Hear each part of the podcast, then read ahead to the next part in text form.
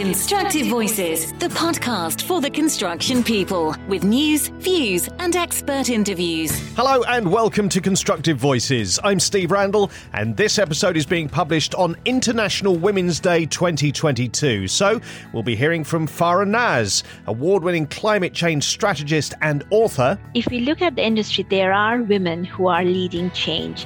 There are women who are doing project management work and construction work. The industry has an image, but that image is actually built by humans. Farah will be talking with Henry McDonald about what we all need to do to address gender bias in the construction industry and how we can look at gender diversity as an opportunity instead of a problem to solve. Constructive Voices media partner in Ireland and the United Kingdom is Construction Industry News. Since 2002, Construction Industry News has been focused on the very latest projects and developments within the UK and Ireland. Peter Finn, Pete the Builder, is here too, of course. How's things, Pete? Good, Steve. How are you keeping, my man? Yep, I'm all good, thank you. Uh, now, we're talking in this episode about the role of women in the construction industry, and a World Economic Forum report published last year considered how we're doing, not just in construction, but across society, in gender parity. Now, they look at this across four key areas, including economic opportunities, education, health, and political leadership.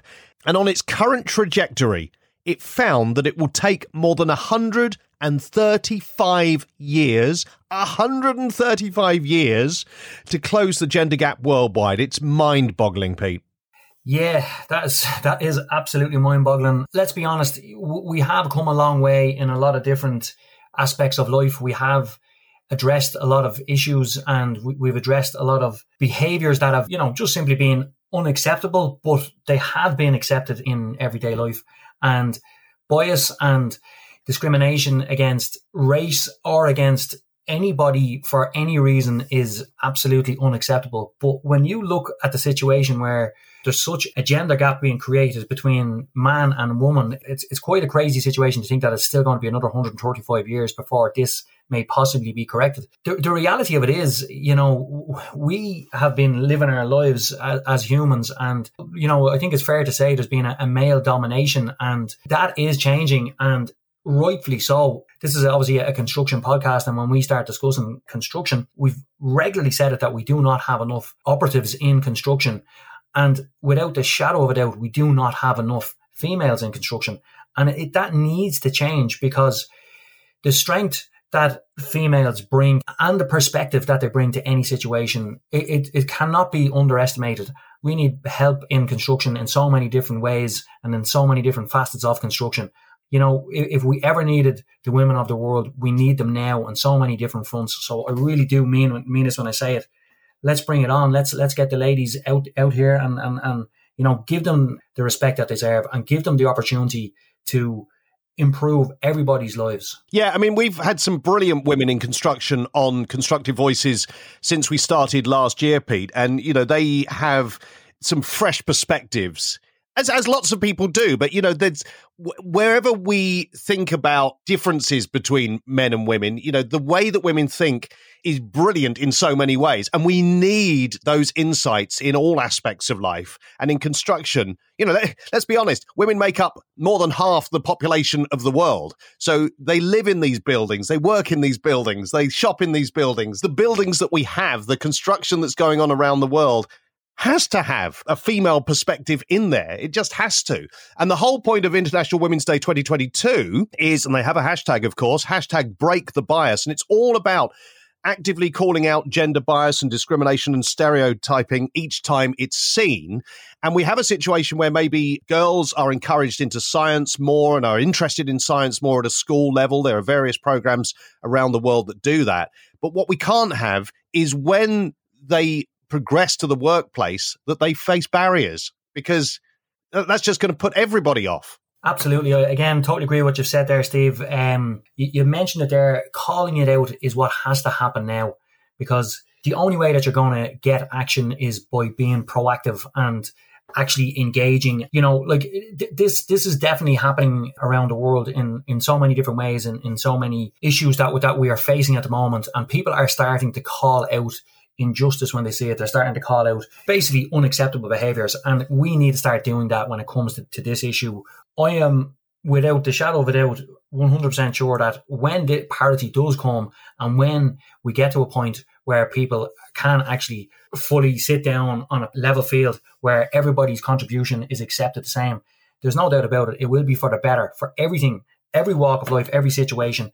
It's definitely in construction. I I have this perspective. I really do. Um, I don't mind saying that there are definitely a lot of people out there, a lot of men out there that probably don't have that perspective. They are, are would much rather plow ahead without too many people's um, contributions because they get to get their own end goal. We have to call that stuff out and we have to stop that. We're living in a world where communication is so easy. We're living in, in, a, in an age when so many uh, technological advances have been made. So we need to continue and we need to finish closing this uh, ridiculously wide gap in, when it comes to, to, to the gender issue. So it, it's always a touchy subject, Steve. Me, me and you, two men talking about this type of subject. I, I but I have to say, I don't mind standing up and, and putting my uh, tuppence worth into a subject like this because I really do feel that it, it's it's a big missing link in everything that we do. Okay, well, let's get to our guest straight away, and then we'll come back and talk some more, Pete. Good stuff. Let's do this. So, Farah Naz has been speaking to Constructive Voices journalist Henry McDonald and started by setting out her career journey. I am trained as a building services engineer from United States of America. And then I worked in USA in Boston for a few years. I started working while I was a student with my professors in their companies. And then after I finished uh, my undergraduate, I went to Southeast Asia and worked there for a few years. And at that time, I got the privilege of working in Malaysia, Hong Kong, Vietnam, India, Nepal, Bangladesh, you know, all that region, which is a fantastic experience. And my role was an engineer, but more of a project manager, construction manager, that type of role which I learned quite a bit uh, from the construction side. And after doing this for three, four years, I realized that I really want to get into sustainability and increase my knowledge and evidence based knowledge in sustainability. Hence, I decided to attend Architectural Association in London and I did a master's in sustainable environmental design. And for the thesis, I selected the garment factories in Bangladesh because I was fascinated by all these factories being built and unregulated and not much environmental and energy and health and well-being concern. So m- much of my work in the Southeast Asia was focused on the health and well-being of the occupants related to energy and carbon. And after completing my master's, I worked in UK for eight years, and I had the privilege of working with what was then known in 2008, 2009 is the first uh, zero carbon building, currently known as Crouch Hill Primary School. It's in North End. That was with Penoyre and Prasad Architects, um, and I was working for a small company named Gifford. That was my first um, project after my master's, getting my self acquainted with the whole idea of net zero transition and community district heating systems and modeling them, which was fantastic. After working in UK for eight years, I decided I need a new challenge, and hence I was offered the role to head innovation and sustainability for Buro Happold in uh, United Arab Emirates in Dubai. So I took the role and came to Dubai for two years. Now I've been here for seven and a half years in UAE, I've been quite blessed to work on certain iconic projects like Expo 2020 Sustainability Pavilion with Grimshaws. I headed the sustainability side from UAE perspective.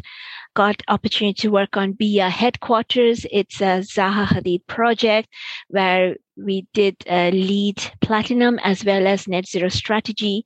And then Museum of the Future, which is a really interesting project where we looked at decarbonization and using backup batteries and really interesting engineering systems.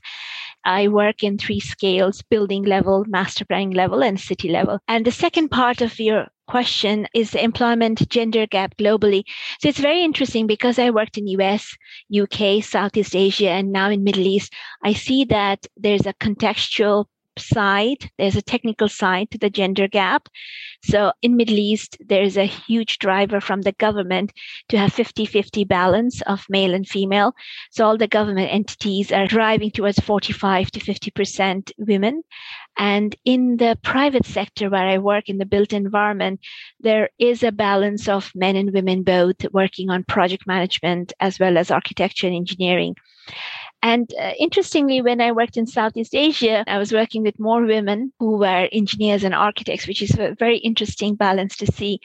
And going back to UK, where I worked for eight years, I was leading teams, and that's where I would see that a lot of women would come in the industry, but they would meet, leave in a mid management, mid career level because that's when they would have a family, and it was getting really hard for them to maintain a young family and maintain a full time job and keep the financial balance and spending time with their young family. So a choice was made. So it's very interesting how different countries address gender gap in different professions. From my perspective, globally, there is an imbalance, and I think there's quite a bit to do who are in the industry to actually address this and retain more talent in the industry. I hope that answers your question. Oh, it does. And you, have given me a global perspective on this, given your own travels, your own career spanning the planet. It's, it's quite impressive. You, you talk about AEC. Firstly, spell out what that means. Architectural engineering construction sector. Okay. And secondly, there are, there are still some glaring gender gap differences in areas like engineering and construction. Can you pick out the statistical highlights of these disparities? The last statistics I checked where it said that the engineering profession still has six to nine percent women. It's extremely shocking in this day and age we have this level of disparity. But on the other hand, as women, we play quite a bit of role. We are mothers, we are friends, sisters, and then we also have to have this hat of uh, working professionals. So depending on the context, I think it has a personal and professional demand and how we balance that is sometimes gets very challenging in the industry. I think one of the key aspects of really maintaining and being in the industry and while having a family, we have to actually redefine what our definition of success is. It's not just about support mechanisms and it's not just about having the right policies and orders.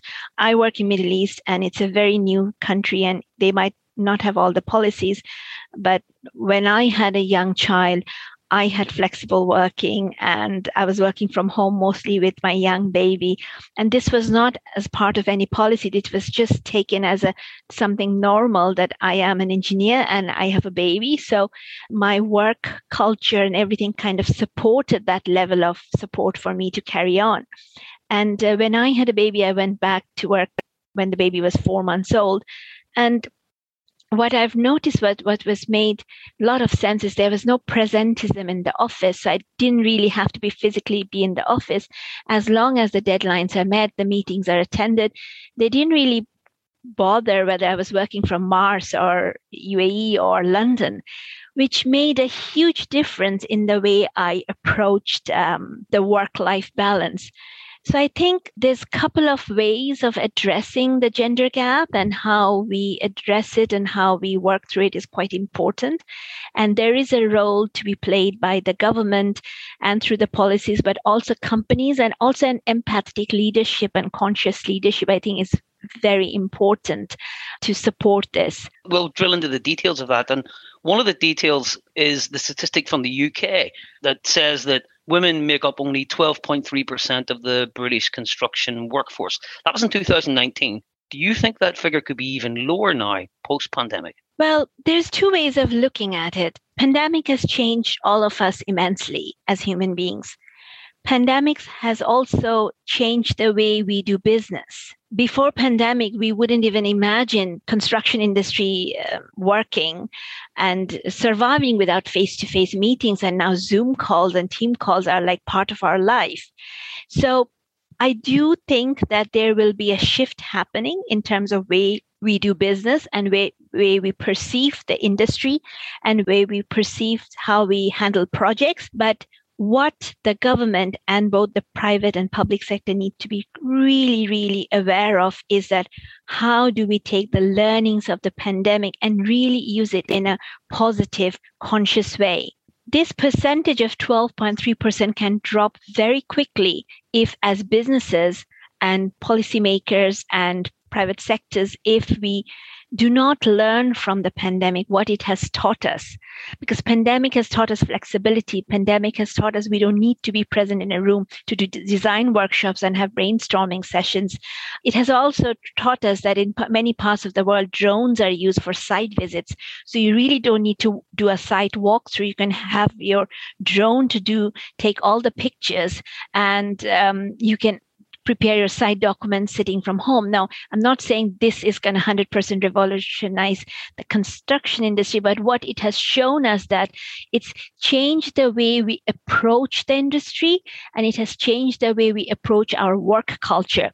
So the biggest lesson the pandemic, if we can take away from something is how work culture can be evolved and changed towards more of a equitable and more of a resilient and more of a mental sustainable working environment. My view on this is that there's a lot of learnings and we really need to be conscious and companies need to be much aware of how they are using the learning of the pandemic to really create a resilient business.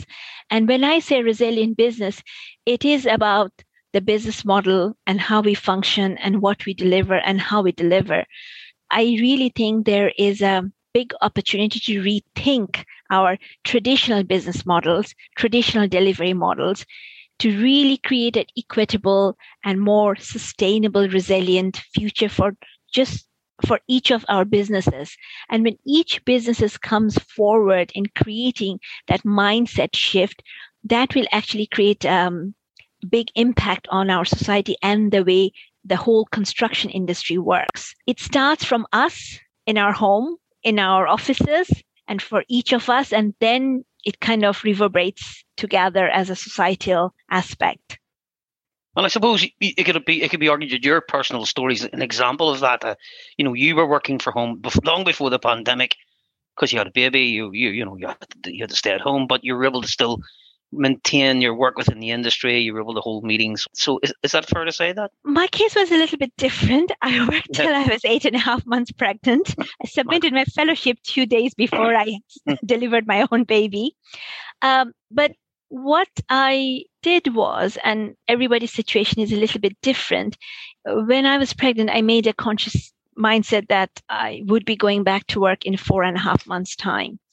And I made that conscious decision because I was delivering four of the biggest projects in the Middle East and I was running a team. And I changed my definition of success. So my definition of success was uh, not to get all the list in my office work done, but maybe 50% done, but also make some, some conscious time to be with my family. So I think it starts from us as human beings to redefine what success is when you have a young family and also have those conversations with our um, line managers and companies uh, to see what opportunities are there to explore and most time we will find that if we are open enough and we are quite clear and transparent then these conversations are taken very positively so in my case, I, I made that decision. And yes, I did have a moment of guilt like, oh, I'm leaving my baby to go to work. But I realized I was actually in the office three hours a day. The rest of the time I was working from home and I was there when my baby needed me. So that level of flexibility actually worked really well for me. And it, it also drove me because I was meeting my deadlines, but I was working in my own terms. So it didn't really matter what I was logging in 9 p.m. or 11 p.m. to deliver a report. What mattered was that was more flexible for me and it just worked out for me. So I think each person is different and but my biggest lesson from my own life was that we really need to redefine what success is when we are young mothers or when, when we have aging parents to look after and try to balance as best as possible and not try to achieve everything because the aim is to have a balanced life that actually makes each of us more conscious human being and happier. Now, in, ter- in terms of education leading to careers in architecture, construction, and engineering, the figures are striking regarding women, young women in particular, entering courses that would lead to careers in these sectors. Can you elaborate on these particular gender gaps? So when I was working in UK, what I found is that my team, women who had a baby and just in the mid career, that's when we see the biggest drop. So they would go uh, for maternity leave for a certain period of time, and then coming back, they might find it a bit challenging. And also, a support network in terms of family and training is required. And that's when we lose all the talented women. Now, it doesn't happen to everyone, but it happens to many people. And in my team, I started losing a lot of very talented women just after they took some time off to have a child. And then coming back was quite difficult for them to balance childcare, financial support, and everything. The cost of coming to city to do a job and going back and actually paying for childcare didn't really make sense. But this is just an example in UK. But then there are other parts of the world where um, there are facilities created by the government or the companies to actually facilitate and retain those talent. So I think it's important for the companies to realize who do they want to retain why do they want to retain that why factor is really really important and now there's a lot of conversation about environmental social governance. And I think one of the in- interesting and one of the most important factors is really have some governance and social structure of how to retain talent in the industry.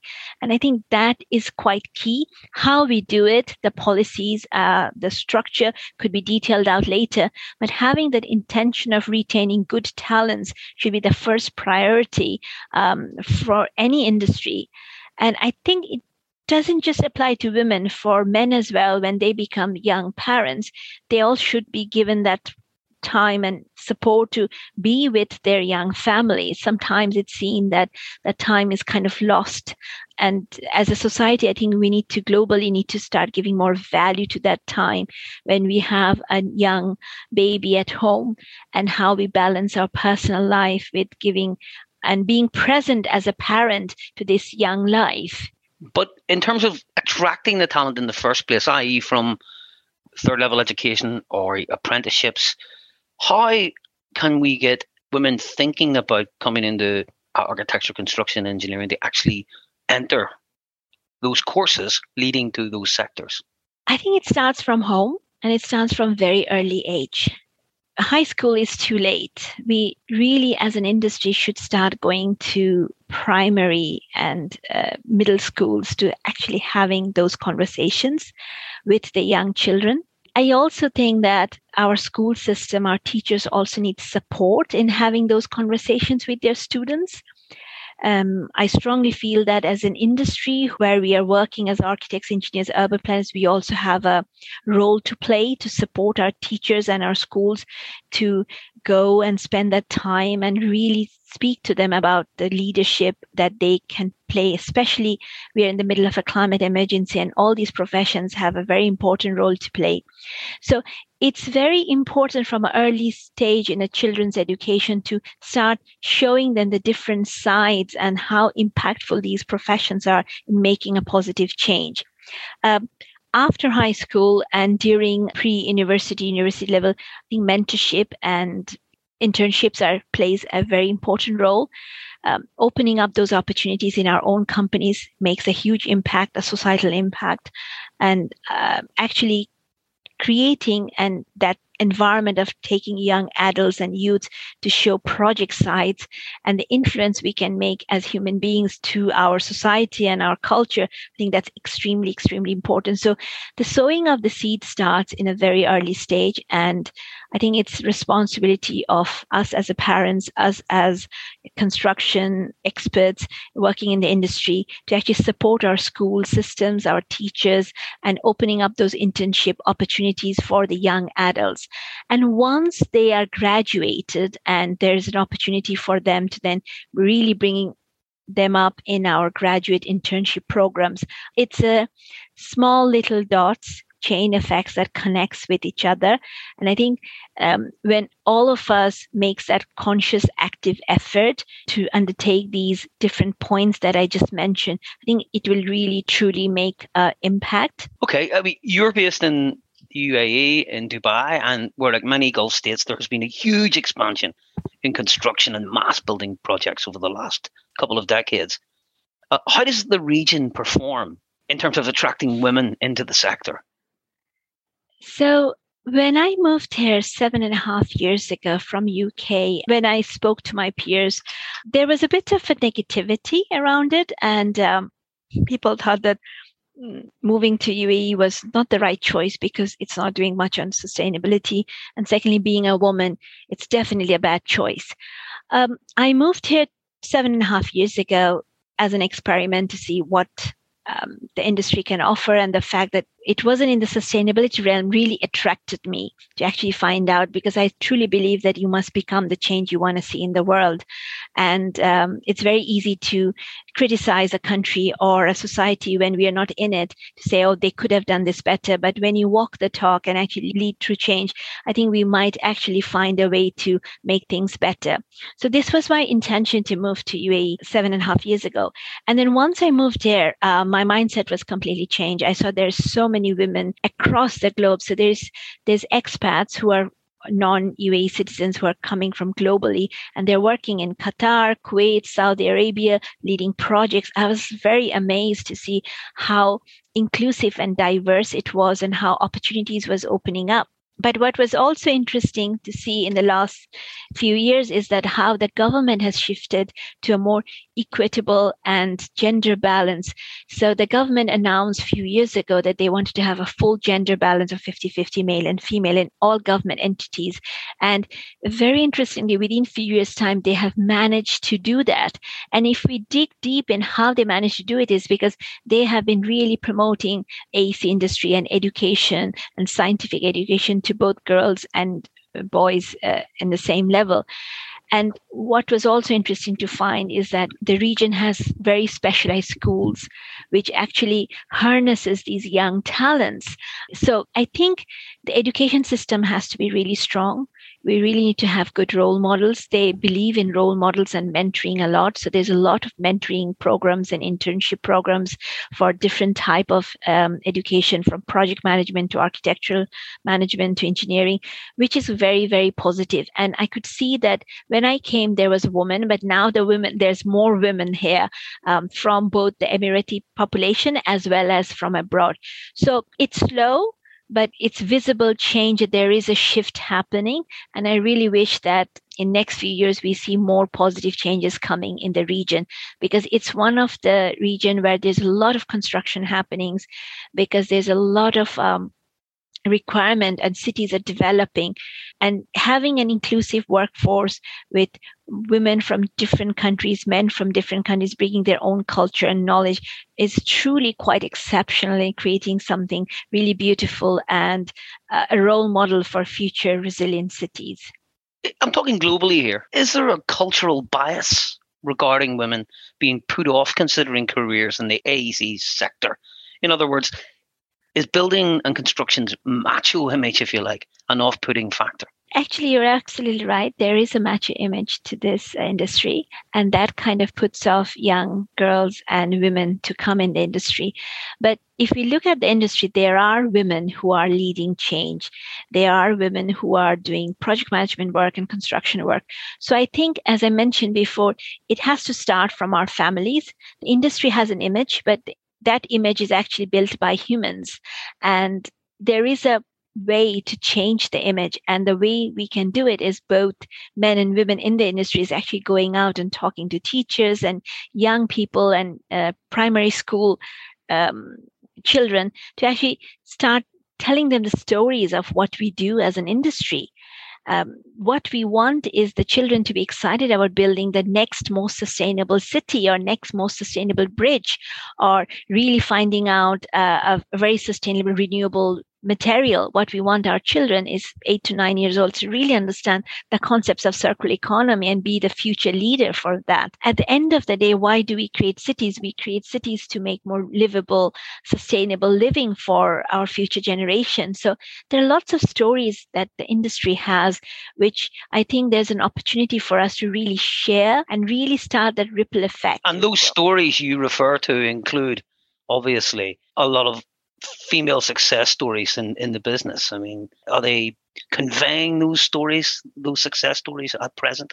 enough? Yes, there are role model events, there are role model conversation, but consciously we, need to make more a bit more effort it can't be just a once a year event where i go to a school but actually making an effort giving something back to the society uh, now in terms of closing the gender gap again which other countries seem to be doing better interesting i'll share an experience with you in malaysia when women take maternity leave they only have three to four months of maternity leave so women are geared towards knowing that in three to four months' time, they will go back to work. And that's how the culture works.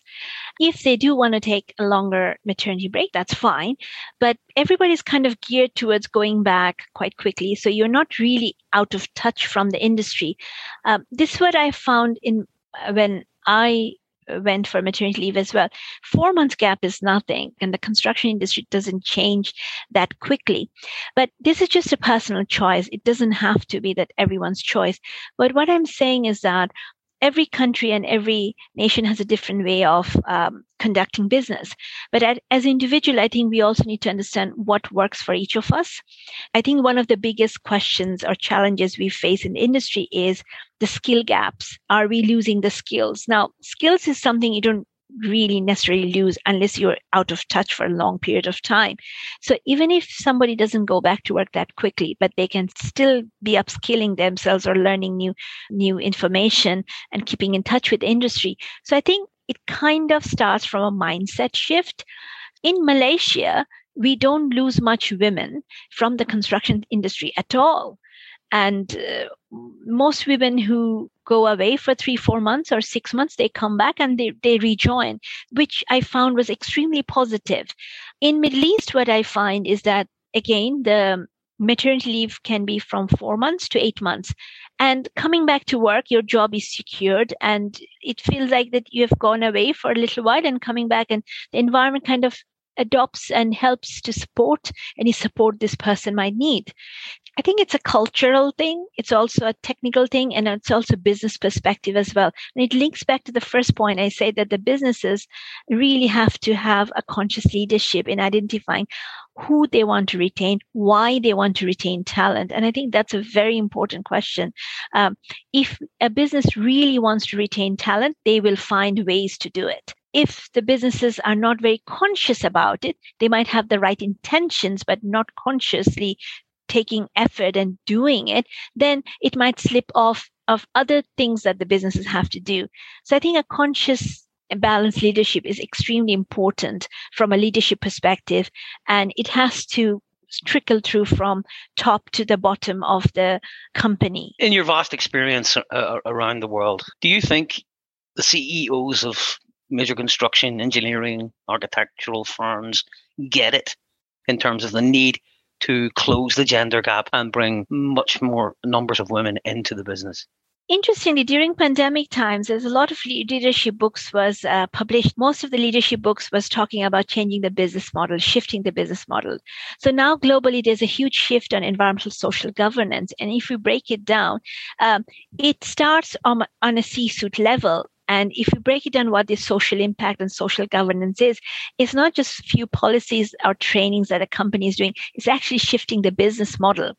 So if the CEOs are not currently aware of it, pretty soon they need to become aware of this, how societal change and how their companies are performing in terms of retaining talents and actually addressing this not as a challenge but as an opportunity and i think also the conversation about gender gap kind of needs to shift of looking at it from what are the opportunities we can create for these women to come into the industry and what are the opportunities we can create to minimize the gap I think we might need to shift the question in a different way and address it in a different way. So it's not a problem that we are trying to solve because we've been doing it for 20 years and it still haven't been solved.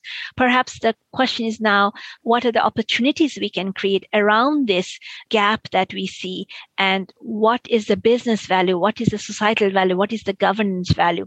So perhaps we really need to, as a society, to have a mindset shift and actually think about it much consciously and really have the intention to solve it, not to bypass it or not to keep it for the next generation to resolve it.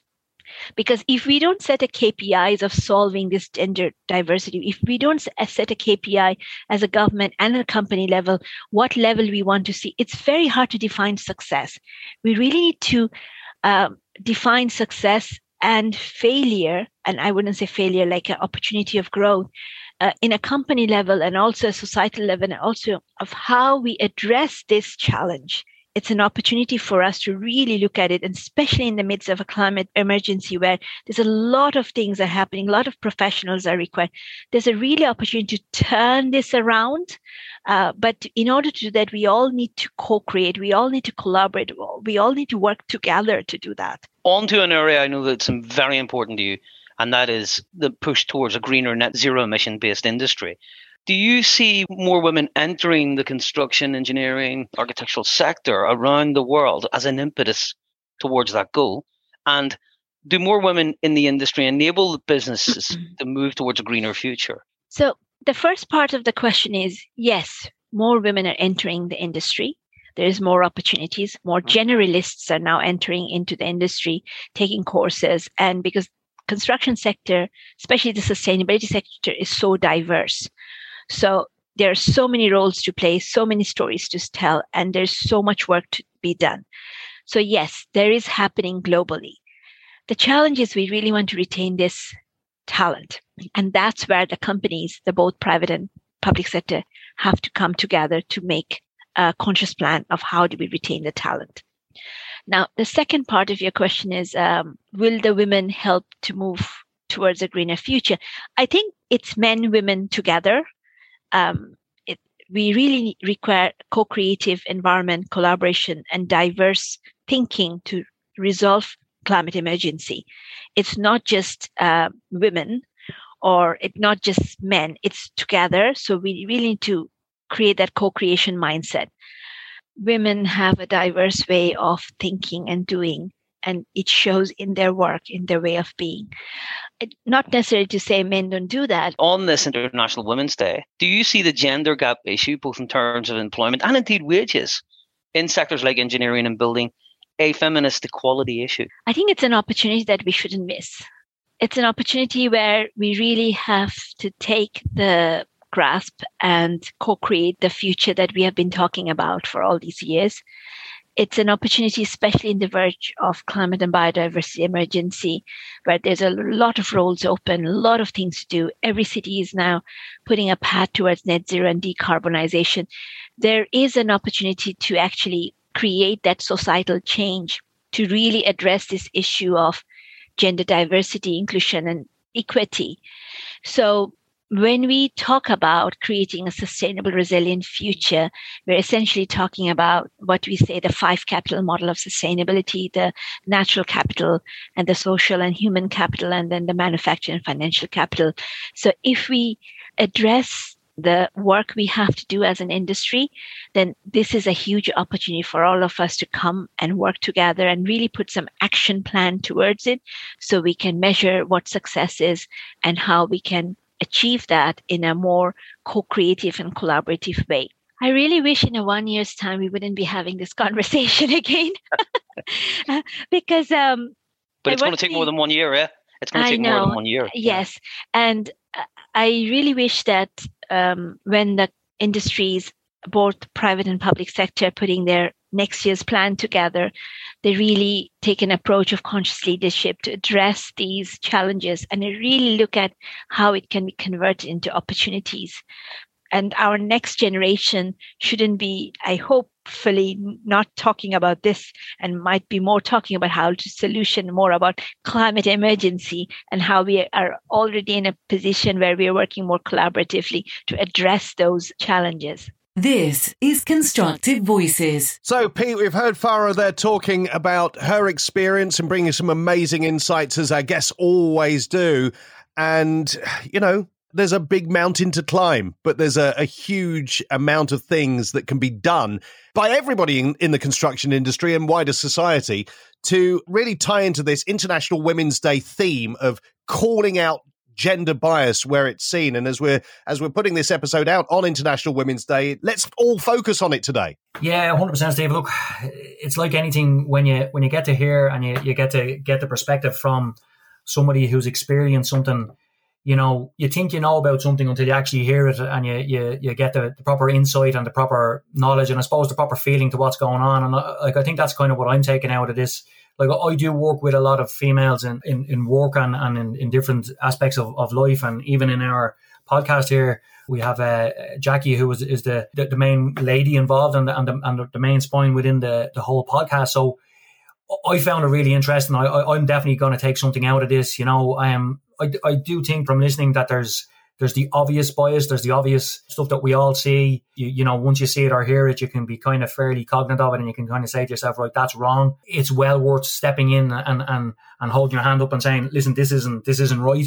Calling it out, correcting it on the spot is definitely something that has to be done. But I also do feel that there's probably a bit of a silent bias going on that, that I probably haven't, you know, I'm not aware of as much. And it, it's quite obvious there to me now that, you know, there's, there is a lot of su- subtle, simple stuff going on that is not right. You know, like simple stuff like you know just not being able to get work clothing that suits females because you know it's it's all dominated towards towards male sizes. These type of things is uh, need to be thought about, and I suppose I'm I suppose I wasn't really aware of them until I, I heard some stuff being said there today, and it's the subtle stuff in the background that we need to look at as well as the obviously the, the the real obvious stuff that we need to call out. You know, in these discussions and in these solutions, the women need to be part of that solution, not men thinking we can fix this for them.